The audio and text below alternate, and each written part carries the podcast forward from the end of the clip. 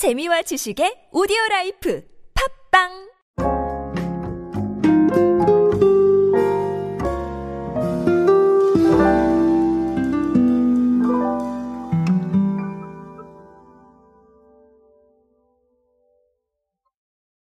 요즘은 PB 상품이 참 다양해지고 있죠. 어, 이 PB 상품 자체가 제가 언젠가 한번 말씀을 드렸었는데, 어, 무조건 가격이 싸다, 가성비 좋다. 자, 이렇게 평가를 했었던 그런 상황들이 있었는데, 지금은 어, 그런 것들도 물론 어, 여전히 좋은 요소가 되지만, 아무래도 우리의 정체성을 나타내거나 좀 특별한 오리지널리티, 자, 이런 쪽으로 PB 상품들이 많이 강화가 되고 있어요.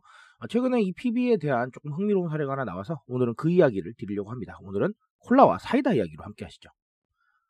안녕하세요 여러분 노준영입니다. 디지털 마케팅에 도움되는 모든 트렌드 이야기로 함께하고 있습니다. 강연 및 마케팅 컨설팅 문의는 언제든 하단에 있는 이메일로 부탁드립니다.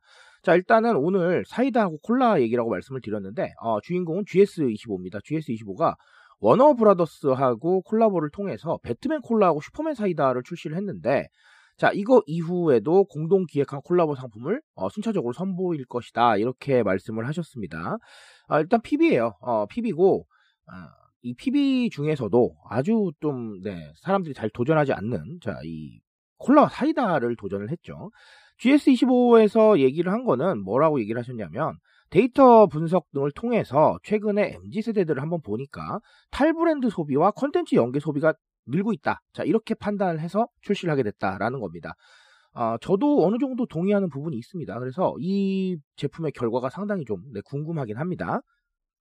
자, 그래서 오늘 조금 말씀을 드릴 거는 간단하긴 한데, 자, 캔 용기에 배트맨의 검정색하고 슈퍼맨의 파란색 의상 콘셉트와 함께 각각의 상징물을 넣었는데, 요거는 펀슈머를 위한 상품 컨텐츠를 구현을 했다라고 밝히셨습니다. 아, 실제로 펀슈머에 대한 부분이 들어가 있죠.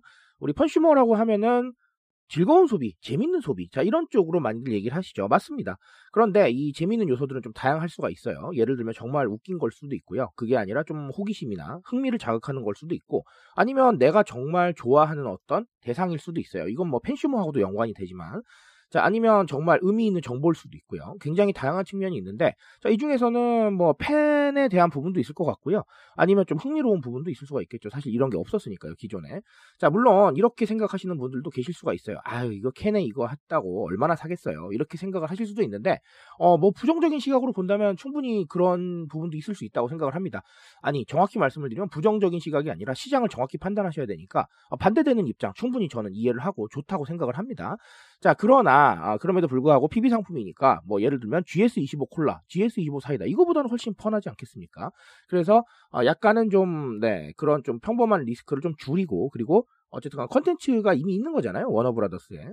그러니까 그런 부분을 차용을 해서 뭐 뻔한 부분을 만들었다 이렇게 보시면 되겠고 이런 요소가 있을 때 우리가 만났을 때 한 번이라도 인증을 하고 싶어질 것이고 아까 말씀드렸지만 뭐 GS25 콜라 이런 거 인증하기보다는 이게 더 인증하고 싶겠죠.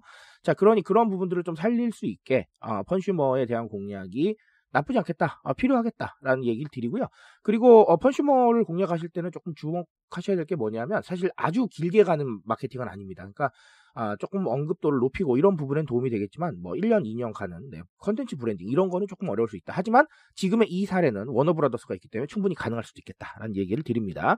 자, 그리고 또 다른 하나는 아까 뭐 탈브랜드 소비라는 얘기가 잠깐 나왔었는데 어 저는 요거 조금 주목을 하고 싶어요. 요즘 탈브랜드 소비가 많이 좀 이루어지고 있는데 제가 얼마 전에 한번 소개를 해드린 적이 있었습니다. 향수로 이 이야기를 소개를 드렸어요. 향수가 우리가 이미 알고 있는 그런 명품 향수들도 많이 팔리지만 그런 게 아니라 내가 원해서 내가 더 좋아해서 접근하는 이런 잘 모르는 인디 브랜드들 그런 브랜드에 접근하는 사례가 굉장히 많아졌다라고 말씀을 드렸는데 맞습니다. 똑같아요. 우리가 지금 MZ 세대의 특징 중에 하나가 굉장히 자신만의 이야기와 자신만의 스토리를 어, 반영할 수 있는 부분들을 아주 좋아합니다. 그러니까 어떻게 보면 다른 사람들의 어떤 기호, 다른 사람들이 만들어 놓은 기준보다는 내가 그냥 좋았을 때 접근하는 게 훨씬 더 많아졌어요.